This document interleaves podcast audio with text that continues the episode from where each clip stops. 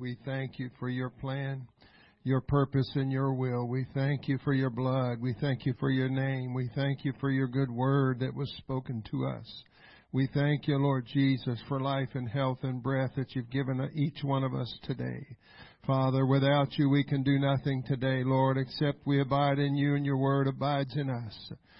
Father, we thank you for making us, uh, oh God, the the, the branch, oh God, and that you are the vine, that we are connected to you, Lord Jesus, that we would flow as your Spirit flows through us today, Lord, that you would give us ears to hear today.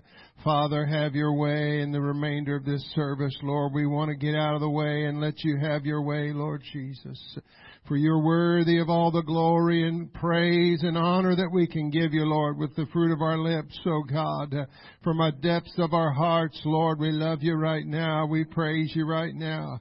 You're worthy of our praise. You're worthy of the glory.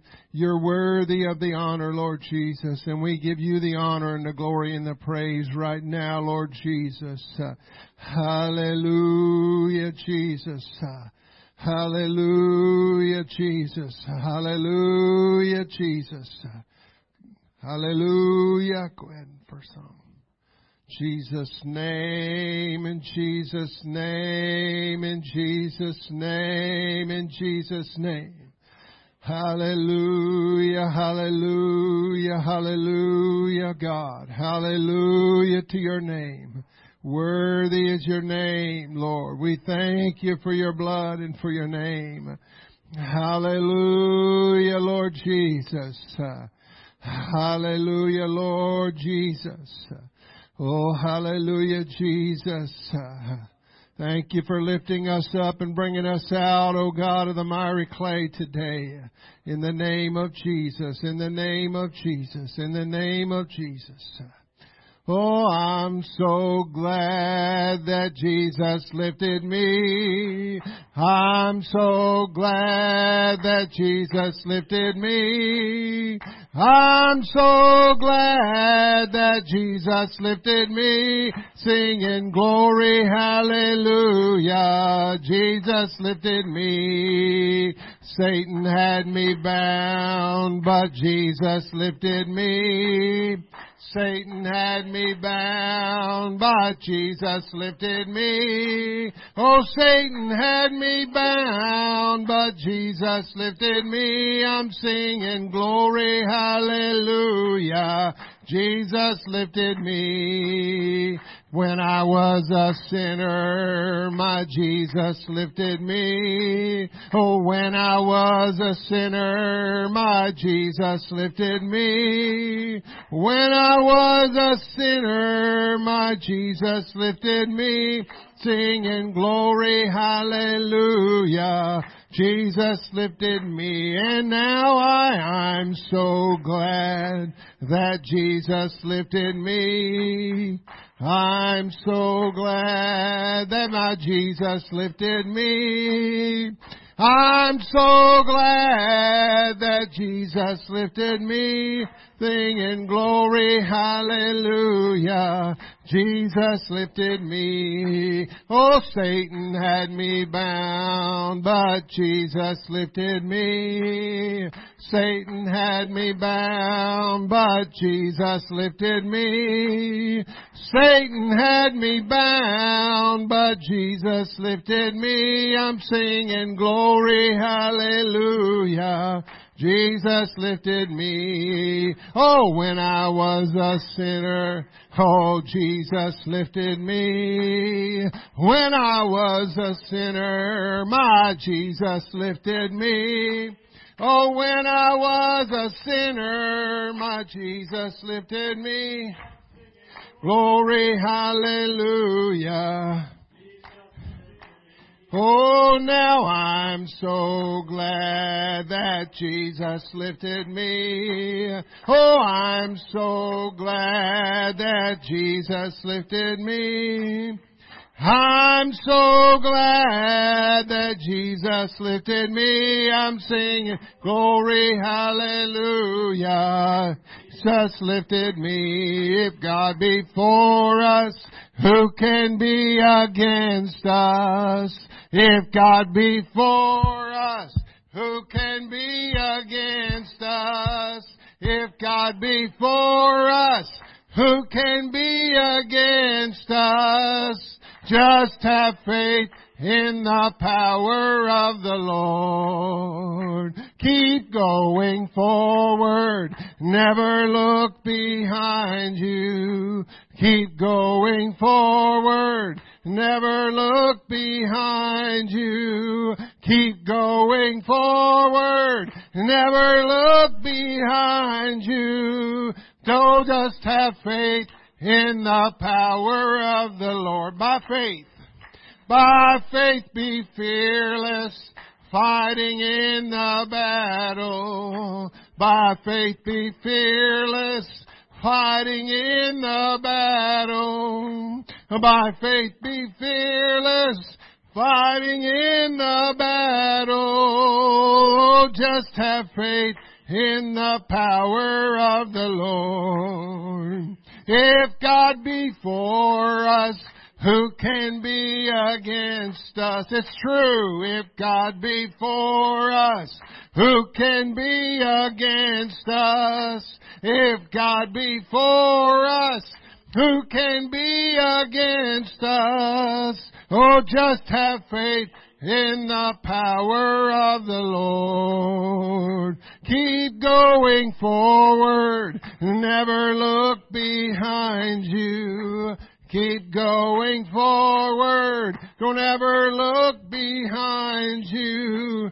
Keep going forward. and Never look behind you. Oh, just have faith in the power of the Lord. By faith be fearless. By faith be fearless.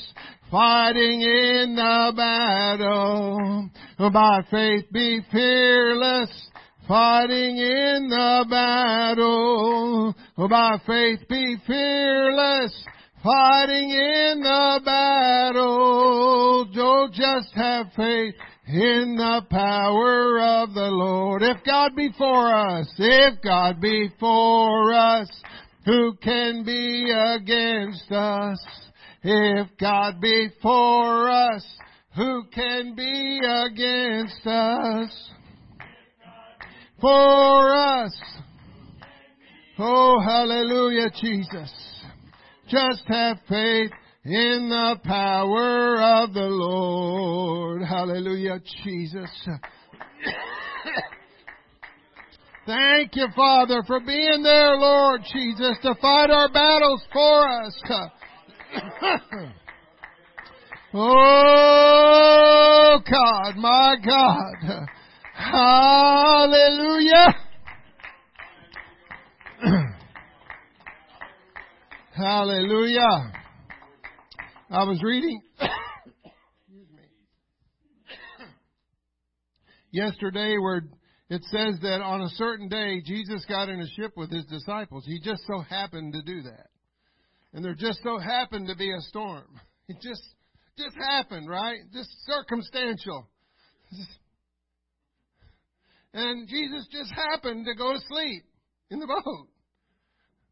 You, do you think Jesus knew the storm was coming? Do you think Jesus knew that this was a test for his disciples? Because at the end of the, the whole story, what did he say? Where's your faith? Thought you guys believed in me. Where's your faith? And so we, we have to ask ourselves sometimes, where's my faith? Instead of when a situation comes up in our life and we start going, why in the world is all hell breaking loose in my life? We, what we should be saying is, okay, Lord, you have to have sent this storm. This has to be from you because I'm your child. And you wouldn't allow this in my life if I didn't need this for some reason. So, even in the midst of this storm, I don't like it, but help me to understand and see and learn what you're trying to teach me in the midst of this storm. Amen. We need to we need to trust God for everything that we need. Amen. Well, who am I that you are mindful of me? That you hear me when I call. And is it true that you are thinking of me? How you love me? It's amazing. Who am I that you are mindful of me? That you hear me when I call. Oh, and is it true that you are thinking of me? He is. How you love me. It's amazing. Oh, I am a friend of God. I am a friend of God. I am a friend of God. He calls me friend. Oh, I am a friend of God. Yes, I am a friend of God. I am a friend of God. He calls me friend. Well, who am I that you are mindful of me? That you hear me? He does hear you when I call. Oh yes, Lord. Oh, and is it true that you are think? Oh yes, it's true. How you love me. It's amazing. Oh, I am a friend of God. I am a friend of God. I am a friend of God. He calls me friend. Oh, I am a friend of God. I am a friend of God. I am a friend of God. He calls me friend. He's God Almighty, Lord of glory. You have called me friend. Oh God Almighty, Lord of glory, you have called me friend. Oh, you are God Almighty, Lord of glory. You have called me friend. Oh, I am a friend of God. I am a friend of God. I am a friend of God. He calls me friend. Let's sing it, church. Oh yes, and I am a friend of God. Oh, I am a friend of God. I am a friend of God. He calls me friend. Hallelujah. He's our friend that sticks closer than a brother. Hallelujah, Jesus. We are His sons and His daughters. We are the people of His pasture. We are His sheep. Hallelujah, Lord Jesus. We are His sons and His daughters. We are His bride. Amen. We're His precious people. He cares about what happens to us, His little sheep. Amen. And how many in this room today knows that without Him, we could do nothing? That's what the scripture says in John chapter 15. Without Him, He said, without me, ye can do nothing. And what does that, what does that, what does that encompass? Everything, anything. In the natural and the spirit, it doesn't matter. It encompasses everything about us if we are truly count ourselves as His children. And so we need Him today, church. Amen. Let's sing this together. Without Him, I could do nothing. Without Him, I'd surely fail. Without Him, I would be drifting like a ship without a sail. Oh Jesus, oh Jesus. Do you know him today? Take him away, oh Jesus, oh Jesus. Without him, how lost I would be. Without him, I would be dying. Without him,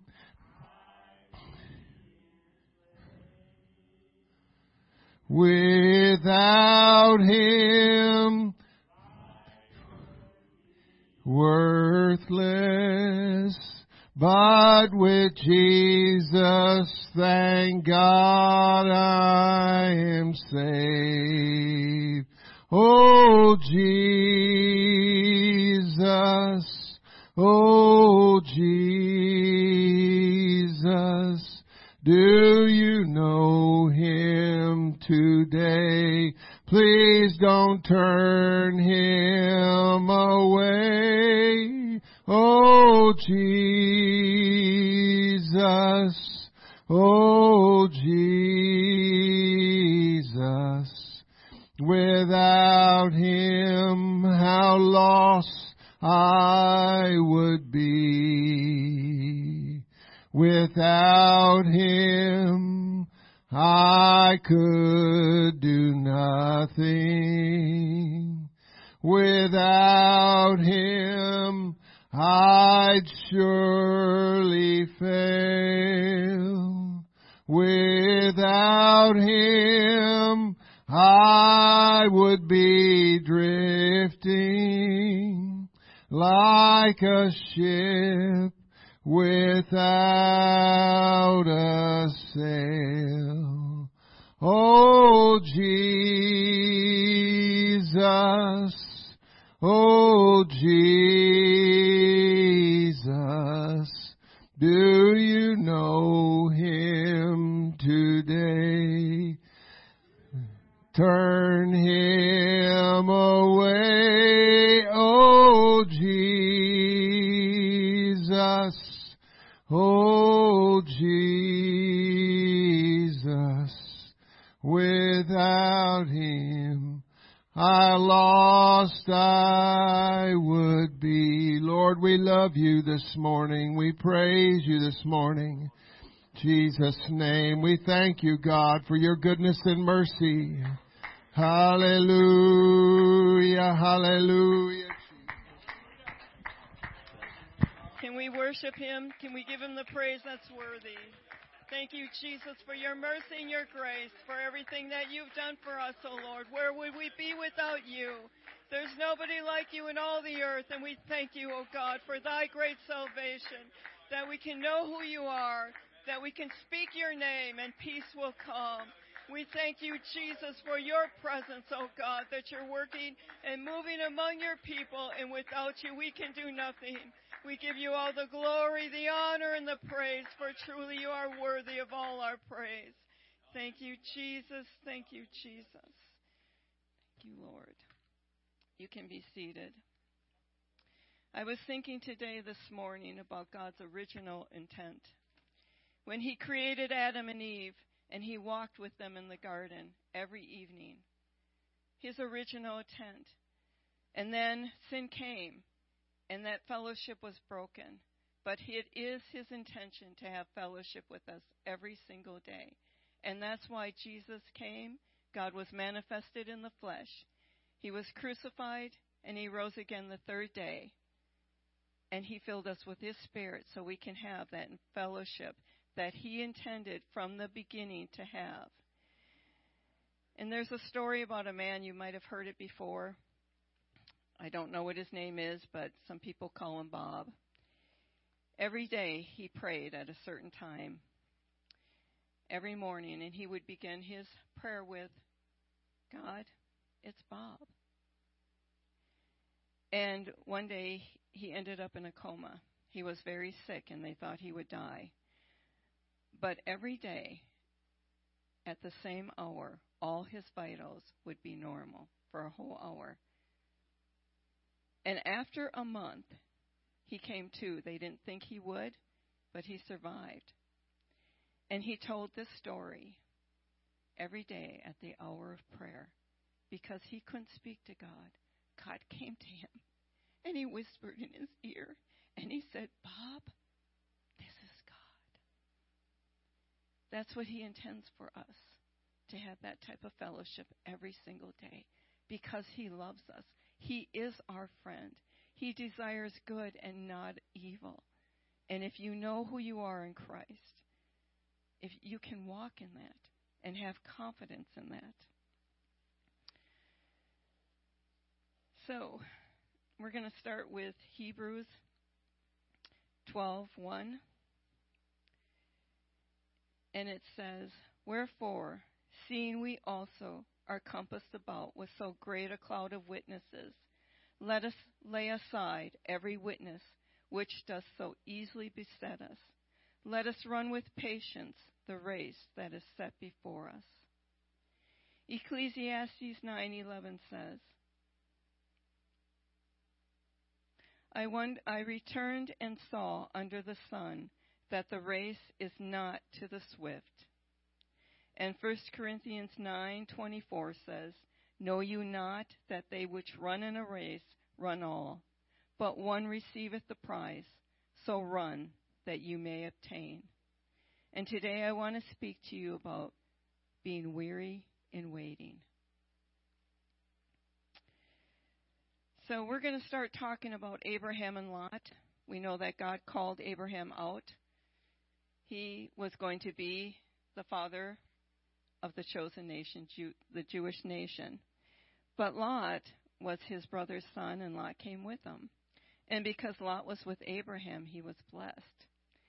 And there came a time when they had to separate because there was their herds and their um, all their servants. It was too great for the land to hold. So Abraham gave Lot a choice, and Lot chose the valleys, and he chose Sodom to be his home.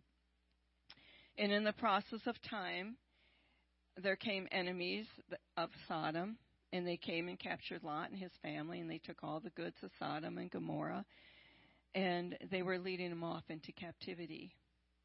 And there was somebody that escaped, and they ran and they told Abram, not Abraham, because his name had not been changed yet. And they told him the situation. So Abram, he took all of his trained servants, there were 318 of them, and he pursued because he wanted to set Lot free and his family. So they pursued, they overcame, and everybody that was captive and all the things that had been taken, they were returned. And as Abraham was coming back, we're going to talk about what happened after he came back. So we're going to go to Genesis 14, 18 through 20. And it says, Melchizedek, Melchizedek, king of Salem, brought forth bread and wine, and he was the priest of the Most High God. This was the first time we're hearing of a priest of the Most High God. And he blessed him and said, Blessed be Abram of the Most High God, possessor of heaven and earth. So he knew who God was. He knew that God was the creator of the heavens and the earth. And he said, Blessed be the Most High God, which hath delivered thine enemies into thy hand, and he gave him tithes of all. So he was a king of Salem, which means a peaceful place. He had come out to meet Abraham to encourage him. And so Abraham returned everything back to the kingdoms. He didn't need their wealth, God had already blessed him. So after this, God comes and he visits Abraham. And we're going to start at chapter 15, verse 1. And it said, After these things, the word of the Lord came unto Abram in a vision, saying, Fear not, Abram, I am thy shield and thy exceeding great reward. Who is your shield? In Ephesians, it talks about us having a shield. God is our shield. I have heard that when the Romans, when they put on their um, all their weaponry, each helmet was different. It was fitted for that soldier. Each shield was sometimes different if they could afford it. God has given us each a shield. He is our exceeding great reward. But you have to believe it. And Abram said, Lord God, what wilt thou give me, seeing I go childless? And the steward of my house is this Eliezer of Damascus. And Abram said, Behold, to me thou hast given no seed, and lo, one born in my house is not mine heir. And behold, the word of the Lord came unto him, saying, This shall not be thy heir, but he that shall come forth out of thine own bowels shall be thy heir. And he brought forth abroad and said, Look now toward heaven, tell the stars if thou art able to number them. And he said unto him, So shall thy seed be. And he believed in the Lord, and he counted it to him for righteousness. We're talking about being weary in well doing, but you have to believe. You cannot be faithless. You have to believe the promises of God. And Abram did. And after that, God told him, I want you to get a heifer, a she goat, a ram. I want you to get a turtle dove and a pigeon. And he laid them on the altar and he waited all day because fire was going to come from heaven and consume this offering after God had spoke to him and told him that you are going to have an heir. It's not going to be your servant, and all this land, you know, I'm going to raise up generations, and it's going to be the land that they will possess that I have promised you.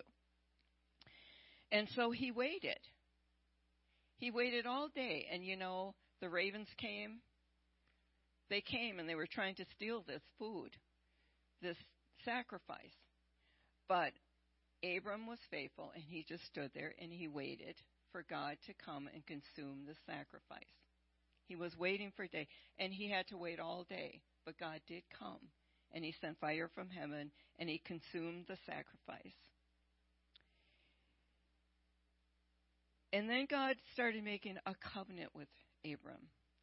When Abram was 99 years old, he made a covenant with him, and it was a covenant of circumcision. And he said, This is going to be a covenant with you and I forever and ever. But Abram had been waiting for a seed, and it didn't happen. God had promised him. So Abram was 99 years old, or going on, or he was in his 90s, and Sarah was 10 years younger than him, and he just thought, the time has come and passed. And Sarah and him were discussing it because they had waited on the Lord and it wasn't happening, so well, let's make this happen. So they came up with a plan. Sarah came up with a plan. And I don't know why she thought this was a good plan, but she said, You take my servant Hagar. She's an Egyptian. You have a child with her. That'll be like my child. I'll raise it up, and that will be God's promise. So they followed through with this plan. And it didn't work out very good. Before Hagar even had a chance to have the baby, she was despised in Sarah's eyes. There was jealousy. It was not the plan of God. So she ran away into the desert. But God spoke to her. And she called him, because she didn't know his name, she called him the God that sees me. We have a God that sees every situation and every circumstance. He is aware. It's like running the race. You know that there is an end, but sometimes in the midst of the running, it feels like it will never end. So then God made a covenant. He made a covenant with Abram, and it was a covenant of circumcision that was to be followed by all generations. That was the covenant that God made. He's a covenant keeping God. And after this, well, I want to read something. While he was making this covenant, before he made this covenant, we're going to go to um, Genesis 15. We're going to read verses 13 and 14. This is when God was telling Abraham that he was going to have a seed, that he asked him for this sacrifice. It was after he had delivered Lot into his hand. And this is a promise that he gave to Abraham. And he said, also that nation. So he's talking about. Well, let's start with verse 13. It says, And he said unto Abraham, Abram, Know of a surety that thy seed shall be a stranger in a land that is not theirs, and shall serve them, and they shall be afflicted four hundred years. And also that nation whom they shall serve will I judge, and afterward they shall come out with great substance.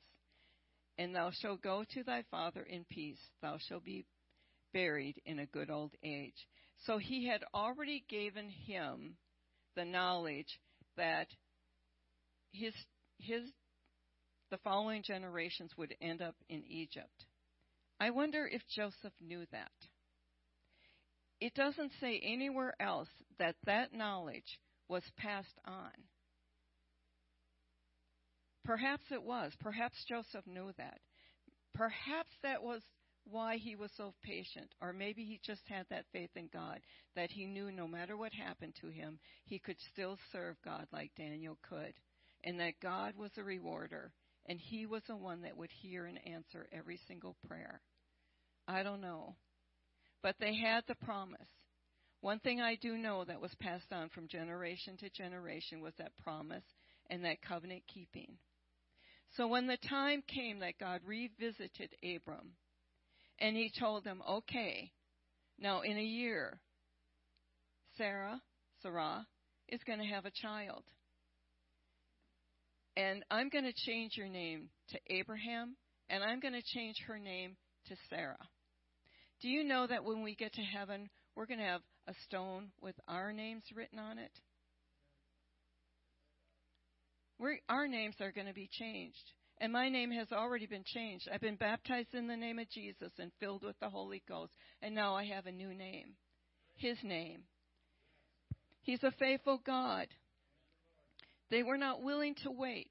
They were trying to create the circumstances and the situation in which God could move and his prayers could be answered or his promises were because they got weary in waiting. Because what is impossible for God? Nothing's impossible for God. So today I want to encourage you that the words that have been spoken, don't get weary in the waiting because God is faithful and he will do what he said he will do. Think about when Jesus was dedicated, when they took him to the temple to be circumcised. I want to go to Luke 2, verses 25 through 32.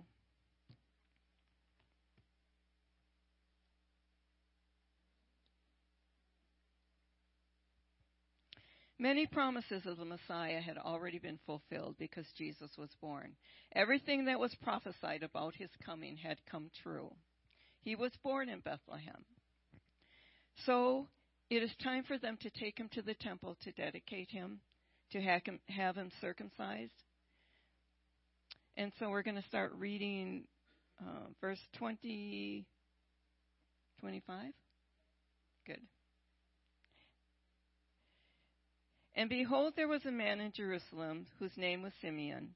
The same man was just and devout, waiting for the consolation of Israel, and the Holy Ghost was upon him. And it was revealed unto him by the Holy Ghost that he should not see death before he had seen the Lord's Christ. And he came by the Spirit into the temple, and when the parents brought in the child, Jesus, to do for him after the custom of the law, then he took him up in his arms and blessed God and said, Lord, now lettest, thy, thy, lettest thou thy servant depart in peace according to thy word.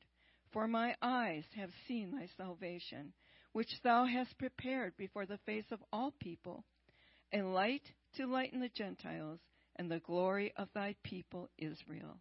I'm so glad that it was a light for the Gentiles that we are adopted into that kingdom. So Simeon was promised, and he waited, and he obeyed the Holy Ghost, and he went to the temple that day because he was going to see that promise come to fruition. He was patient. But there was somebody else at that temple that day that was waiting, and her name was Anna. Let's go to verse 37 through 38. And she was a widow of about fourscore and four years, which departed not from the temple, but served God with fastings and prayers night and day.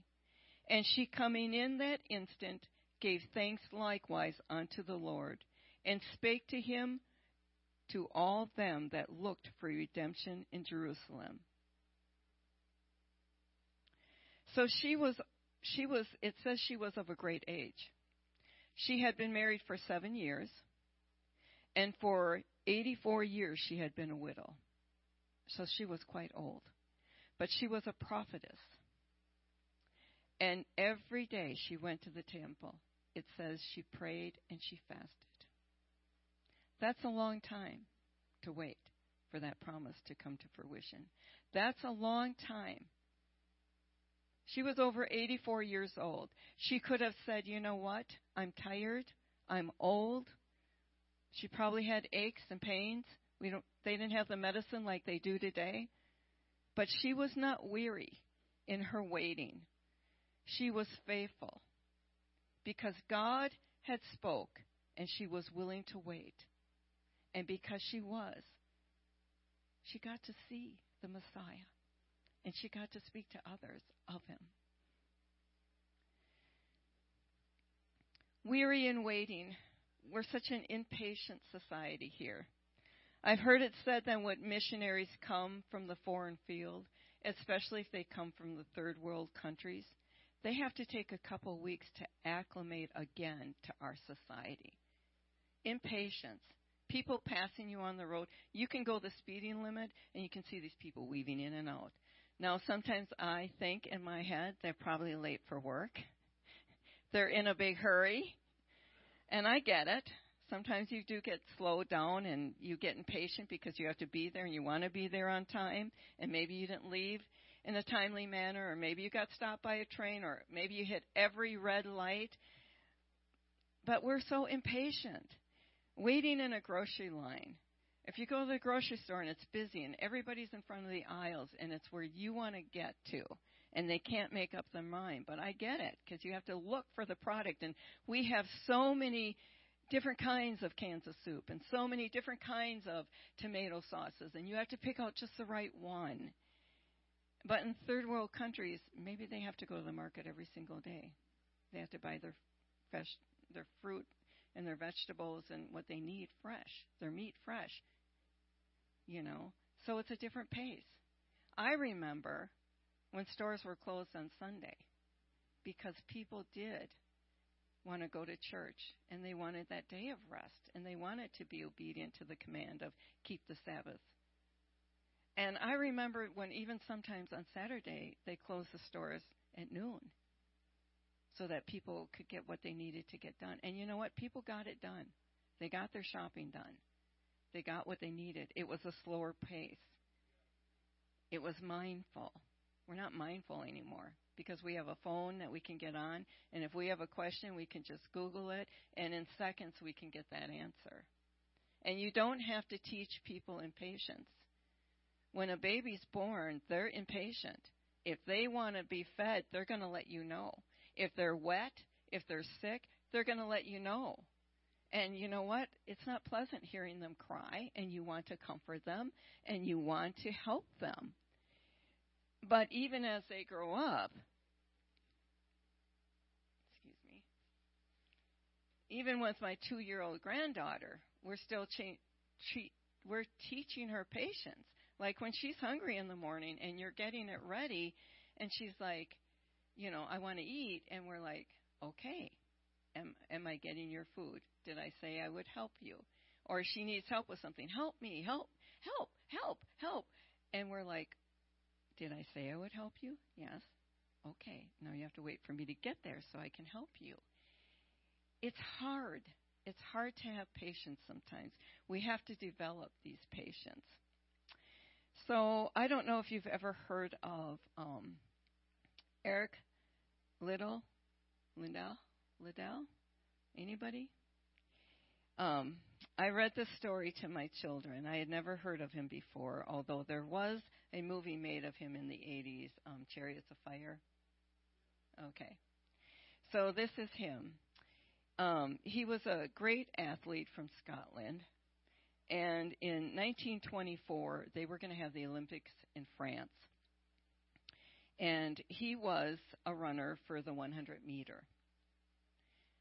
But he had found out right before the Olympics, before they were going to go over to France, he lived in Scotland, that they were holding his race on Sunday.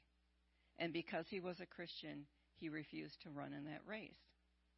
But he had trained all this time, so he thought, well, I'll just try to qualify for the 400 meter race, which is totally a different race. But he would not. He would not run on Sunday. You see, he was born in China. His mother and father were missionaries. When he was eight or six and his brother was eight, they were sent to England, to Scotland, to a boarding school. His mother and his sister and his father stayed in China. And um, that's where he grew up. And then when his parents came home on furlough, they would be able to spend time together. So he was he had great athletic abilities. He was um, the captain of his um, cricket team and of his rugby team. Um, he had won, I think, two years in a row. He had won the Black Heart Cup of the year. His headmaster, George Robertson, said described him as being entirely without vanity. So when he went to the Olympics, he had already in his mind that he would try to qualify for the 400 meter heat. And he did. He did qualify for it. But before he ran for that qualification, he had a team member that had given him a piece of paper. Well, he kept it because he didn't have time to read it before he qualified for that meet. But on the paper, was 1 Samuel 2:30 and it said, "For them that honor me, I will honor." He knew it was talking about God. So the one thing about Eric was he was not a typical runner. Actually, they called him the ugliest runner they had ever seen because of his running style. He would toss his head back and he'd open up his mouth and he'd run full speed ahead. So it wasn't pretty what he was doing, but it got the job done. They called, they called him the Flying Scotsman. And yes, he did win that meet. And he ran the only way he knew how a sprint, full force, all the way. That's how he ran. But that is not what he wanted to be remembered for. Because when he finished school after the Olympics, he got married and he went to China to be a missionary. And that's where he lived his life. And that's where the greatest accomplishments were fulfilled. That was fulfilling to him. He didn't want to be remembered for that race. And he stayed in China and he died in China. He was there during the Second World War when Japan invaded China. And they were telling all the Europeans to get out of China. They weren't safe anymore. But he sent his family home, but he stayed. Because there was a work that God had called him to do. And he was running this race, and he wasn't going to be weary. And if he lost his life in China, that's where he wanted to die and be buried because that's what God had called him to do. So he stayed, and he did end up in a Japanese internment camp. But while he was there, he ministered to the people there. And I don't know if you know anything about those situations, but they were harsh. It was not good. A lot of times they were starving, besides all the torment and torture they had to go through. But he kept a peace there. And he was teaching the young people how they needed to treat each other even in harsh situations and circumstances. And right before the war ended, he ended up dying in that camp. He had a brain tumor. But his loss was felt so deeply because he had taught them so much in those harsh, harsh situations because he wasn't weary. He was waiting on the Lord because God had called him there and he had something to do. You know, the Lord has something for us to do. It has already been prophesied and proclaimed that there will be a great revival in this city. If you remember that video that we watched, that Brother Gaddy said in La Crosse, Wisconsin, but you cannot be weary in what you see. It doesn't matter that we are few. What matters that we are getting ready to run that race and not be weary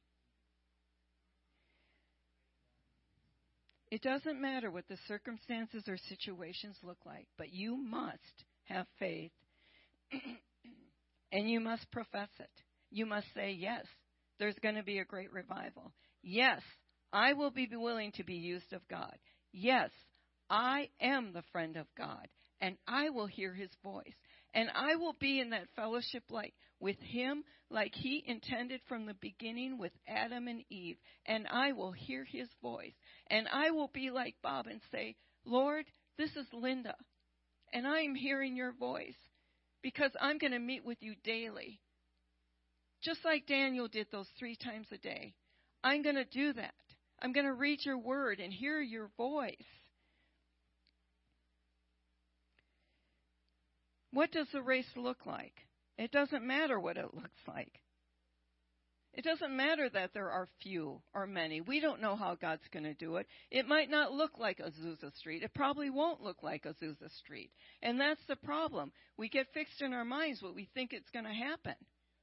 Does that mean we don't make plans? Does that mean we don't move forward? No. We're going to move forward. And God's going to do what He needs to do in the time that He needs to do it.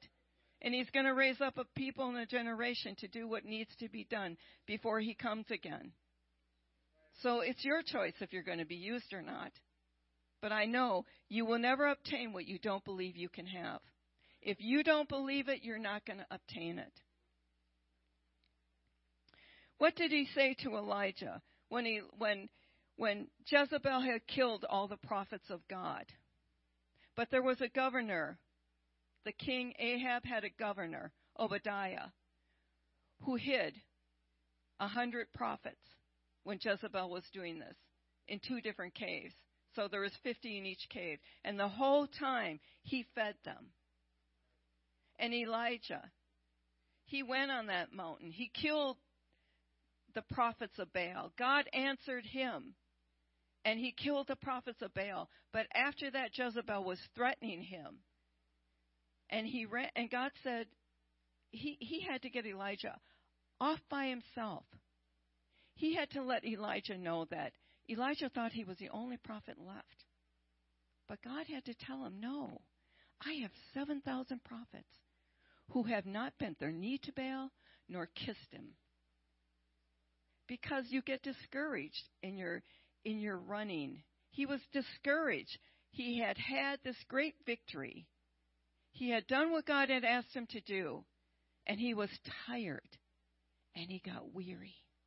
But God said, No, Elijah, you don't see the big picture. I've got it all under control.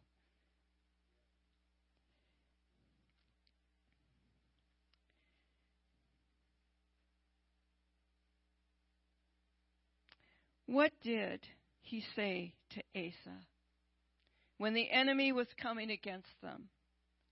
In 2 Chronicles 14:11, Asa's crying out to God. And Asa cried unto the Lord his God and said, Lord, it is nothing with thee to help, whether with many or with them that have no power. It's the hand of God that will save. It's the hand of God that will move in the midst of this city. But you've got to believe it. Anna was 84 years old They probably told her, Why are you coming to the temple today? You're old. Why don't you just stay at home? Why don't you sit in the comforts? I, I get so sick of hearing, Well, I, you're old and you're. No. God has given me a job to do, and He's given me the strength to do it. And I'm going to do what He's called me to do because I am running in this race. We might be few in this body, but that's not what I see. I see the Spirit of God moving upon my city, my county, my children, my family, your children, your loved ones, your lost ones, the ones that have come and gone. That's what I see that because He's going to do it. And I don't have to know how.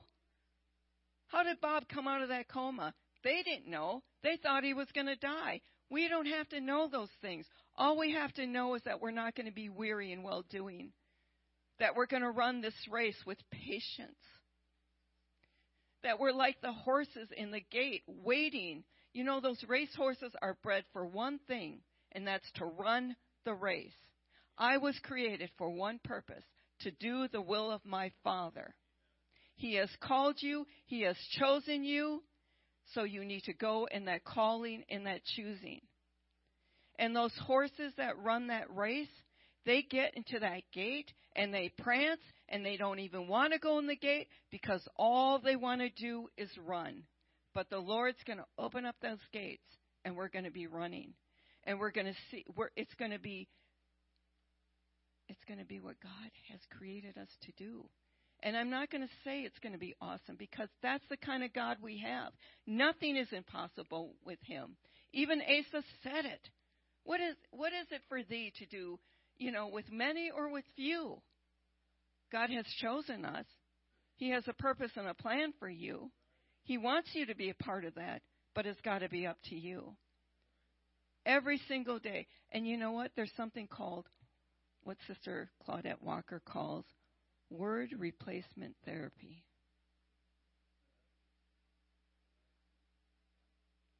What words do you need to be speaking to yourself? God has called, me. I am his child.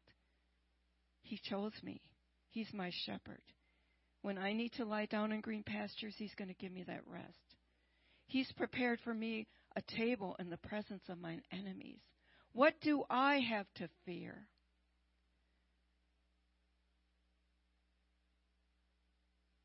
I am who He said that I am.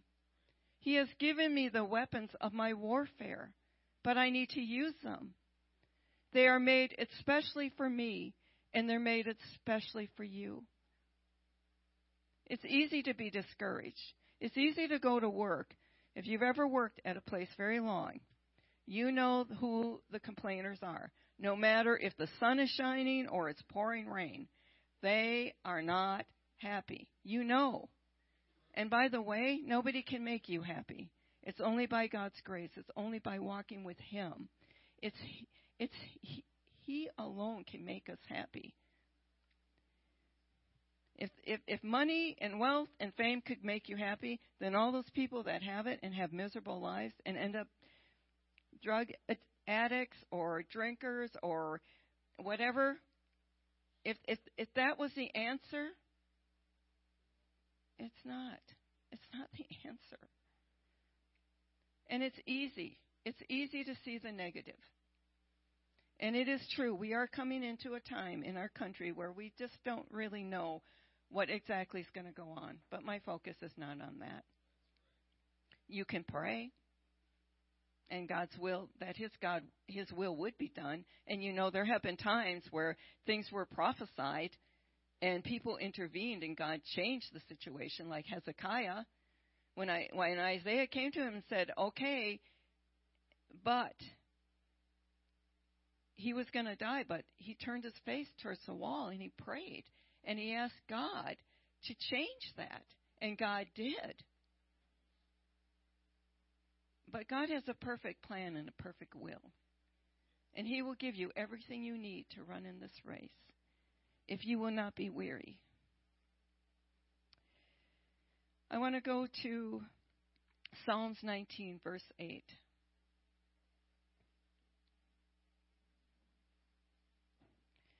The statutes of the Lord are right, rejoicing the heart.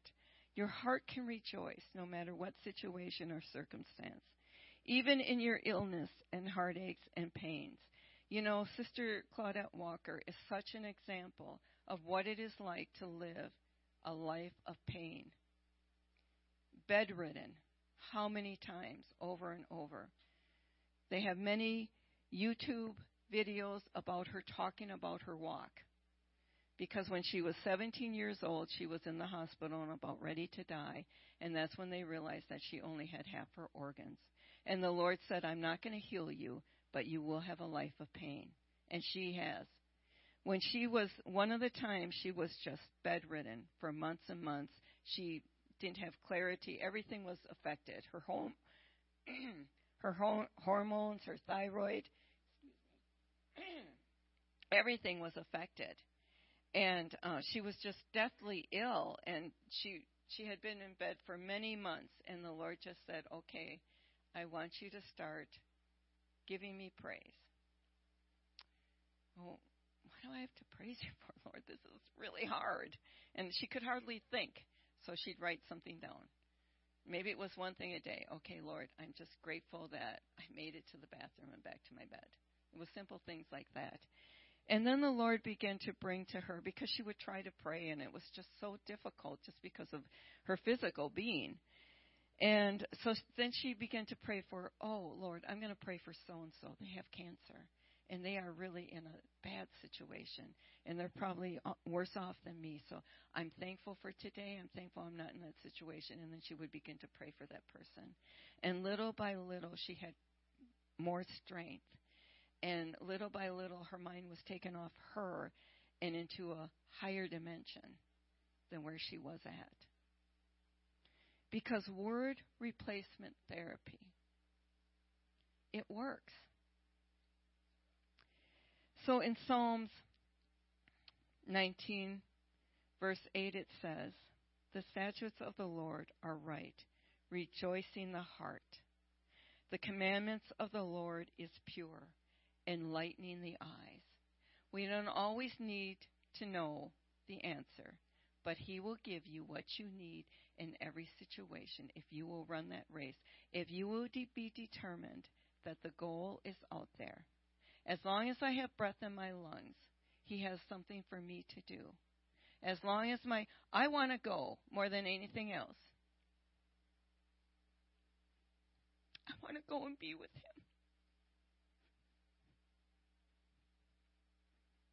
I love my family. But I want to be with him. Since he's called me, I wanted to be with him. But until he does, I want to hear his voice every day. Be intentional. Because he had a purpose and a plan when he created us.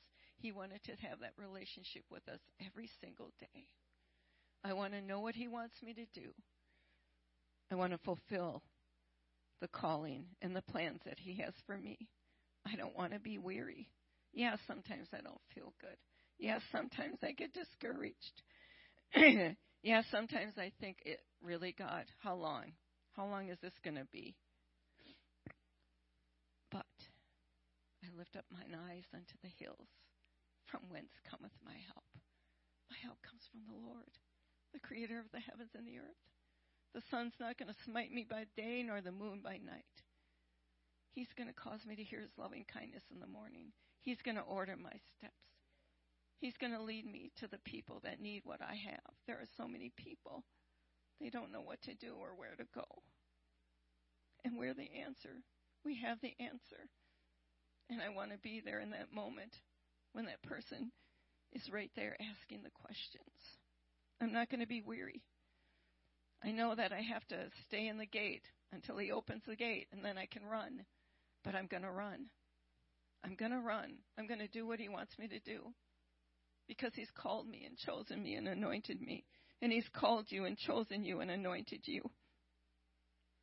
He can do it without us, but he but he prefers to do it with us. And if we won't go, he'll find somebody that will. And the last scripture I want to read today is from Revelation. Revelation 14, 15.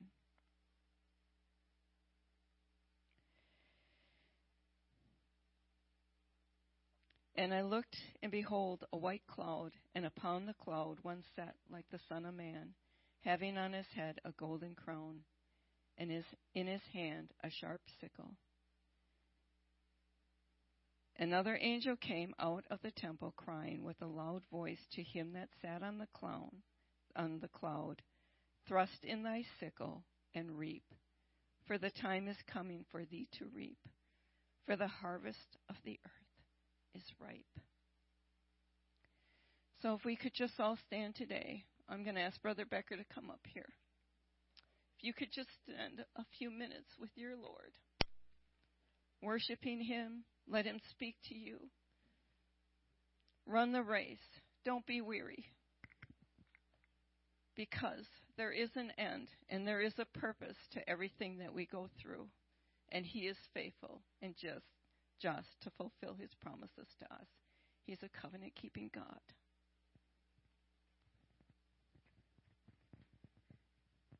Praise God. Let's find a place to pray. The altar is open. Uh, if you're comfortable with that, God is here in this building. Amen. But let's call out on the Lord our God. The words that have been spoken here are true and they're right we are called to a momentous task, a glorious task, a task that is simply too much, too high for us. We need God. God delights himself to act on our behalf.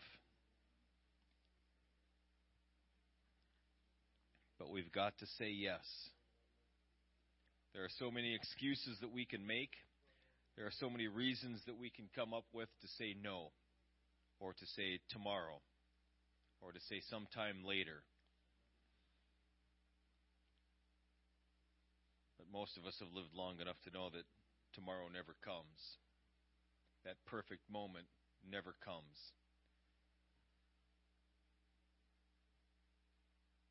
We need to step up, answer the call of God, and do what we are created to do. Amen. The reason that human beings are the apple of God's eye, the reason that He invests everything into us, is because we are built from the ground up to do wondrous things, glorious things through Him. And when we fail to do that, when we dishonor the call of God on our lives by doing things that we want to do, going directions that we desire to go in, we not only do ourselves a disservice, but we do this world a disservice. The things that God could have done through us, the people that God could have reached and ministered to through us,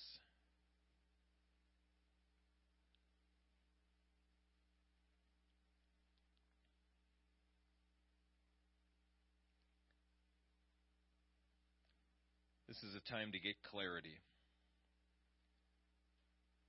A time to see things as they truly are. Are we doing what we're supposed to be doing? Have we been walking in the knowledge of who we are in Jesus Christ?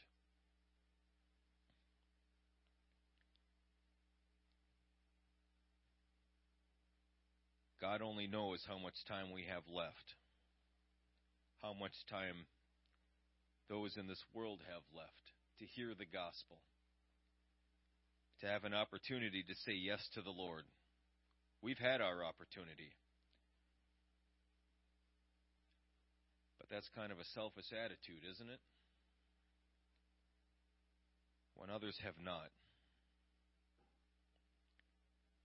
God desires to do so much through this body, through us as individuals. And God can do anything. Literally anything. He's limited by our lack of belief, our lack of commitment, our lack of desire. Lord Jesus, I pray for those present here, those within the sound of my voice. I pray, Lord, in Jesus' name, myself included, put a fire in us, put a passion, a zeal, a fervency for the, the things of God in us. It's easy enough to find reasons to do other things. But the time is upon us. The task is at hand. And I pray, Lord, in Jesus' name, that we would step up to the challenge. That we would step up and become the people that you need us to be, that you created us to be. Sons and daughters of the Most High God. Kings and priests with you. We are supposed to rule and reign with you in, in the in the time to come. We're going to be judging angels. Help us to make our calling and our election sure. Help us to know of a surety who we are in you, the calling that you've placed on us. Make us effectual in fulfilling that calling. I pray, I pray, I pray, I pray.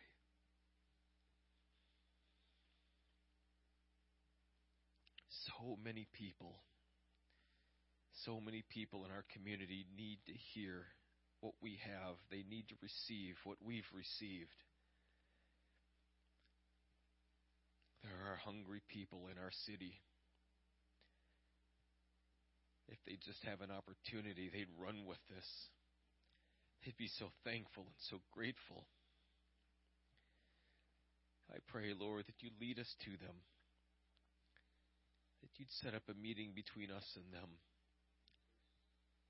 Help us, Lord Jesus, to find each other.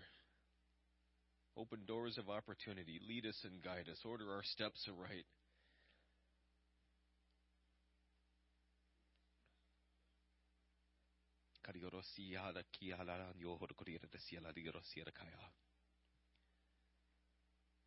You are the Lord our God. There is none else. We depend upon you. Without you, we can do nothing. We need you but you have deigned in your infinite wisdom to secure our help, to partner with us.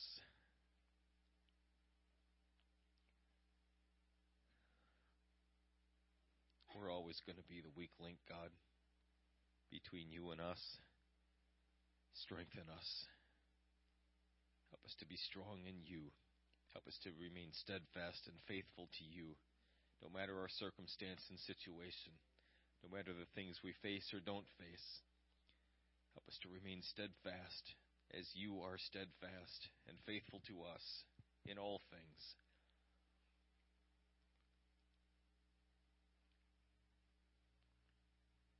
We so desperately need to be about our Father's business.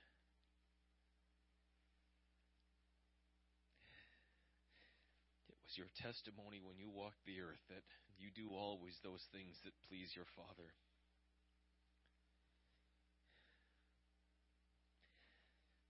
What an awesome testimony.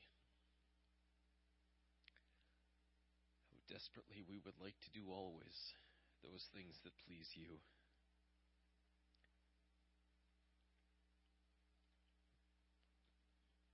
Anoint us, Lord, with power and authority, Holy Ghost unction to do those things that are meet and right, to do those things that are necessary, to do spiritual battle in behalf of those who cannot fight for themselves, to witness and to minister and to reach out to those who perhaps have never heard, never had an opportunity to hear the truth.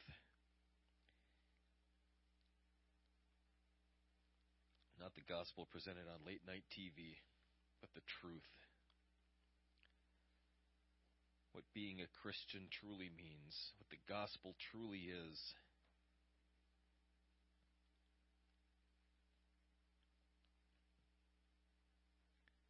Help us to take seriously our calling. Help us to take seriously the ministry that you've given us.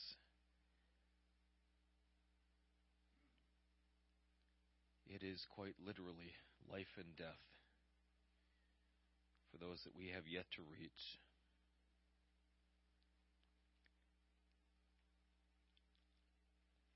We're so thankful, Lord, that you have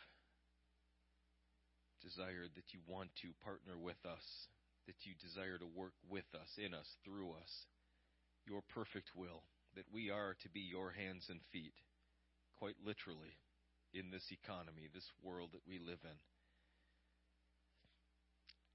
We are to do, we are to speak those things that you did and speak when you walked the earth, because we're your body now in which the Spirit of God resides. Oh, hallelujah, Jesus.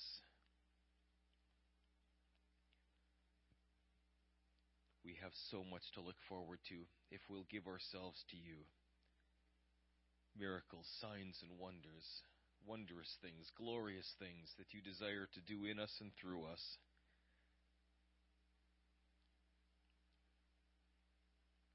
But you need someone to say yes. You need someone to say, I'm available. Use me. I pray that each of us would come to that conclusion. I'm available. Use me. However you want, however you need. Send me where you need to send me. Do in me what you need to do. But let your perfect will be manifest. Let it be accomplished.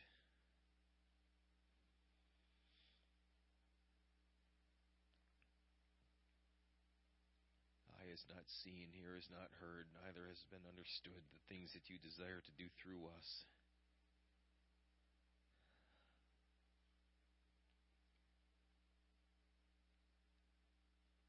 Your word speaks about doing a new thing, how that you make all things new. Do that in us, I pray now.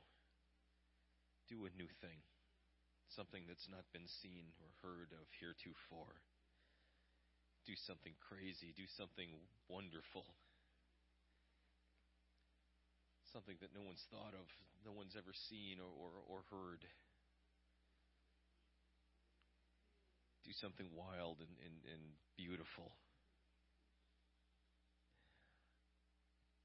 Do it here. Do it in us. Do it now, I pray. Let your name be glorified. Let your name be glorified in each of us.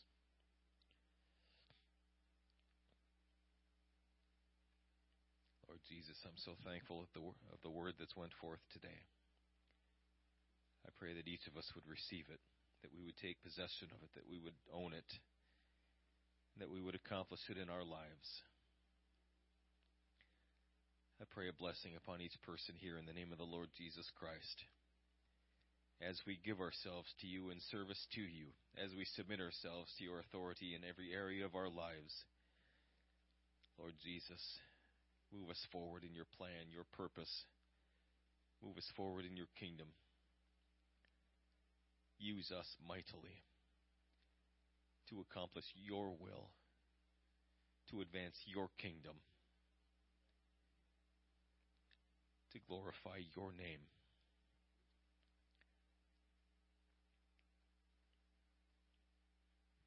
I pray that we'd meditate upon these words and that we take action upon them this week. Bring us back to your house, I pray, at the day appointed. These things we ask in Jesus' name. And I wonder if, as the body of Christ, we could give the Lord some thanks right now for what He desires to do, for who He has called us to be, what He has done in us and for us. Lord Jesus,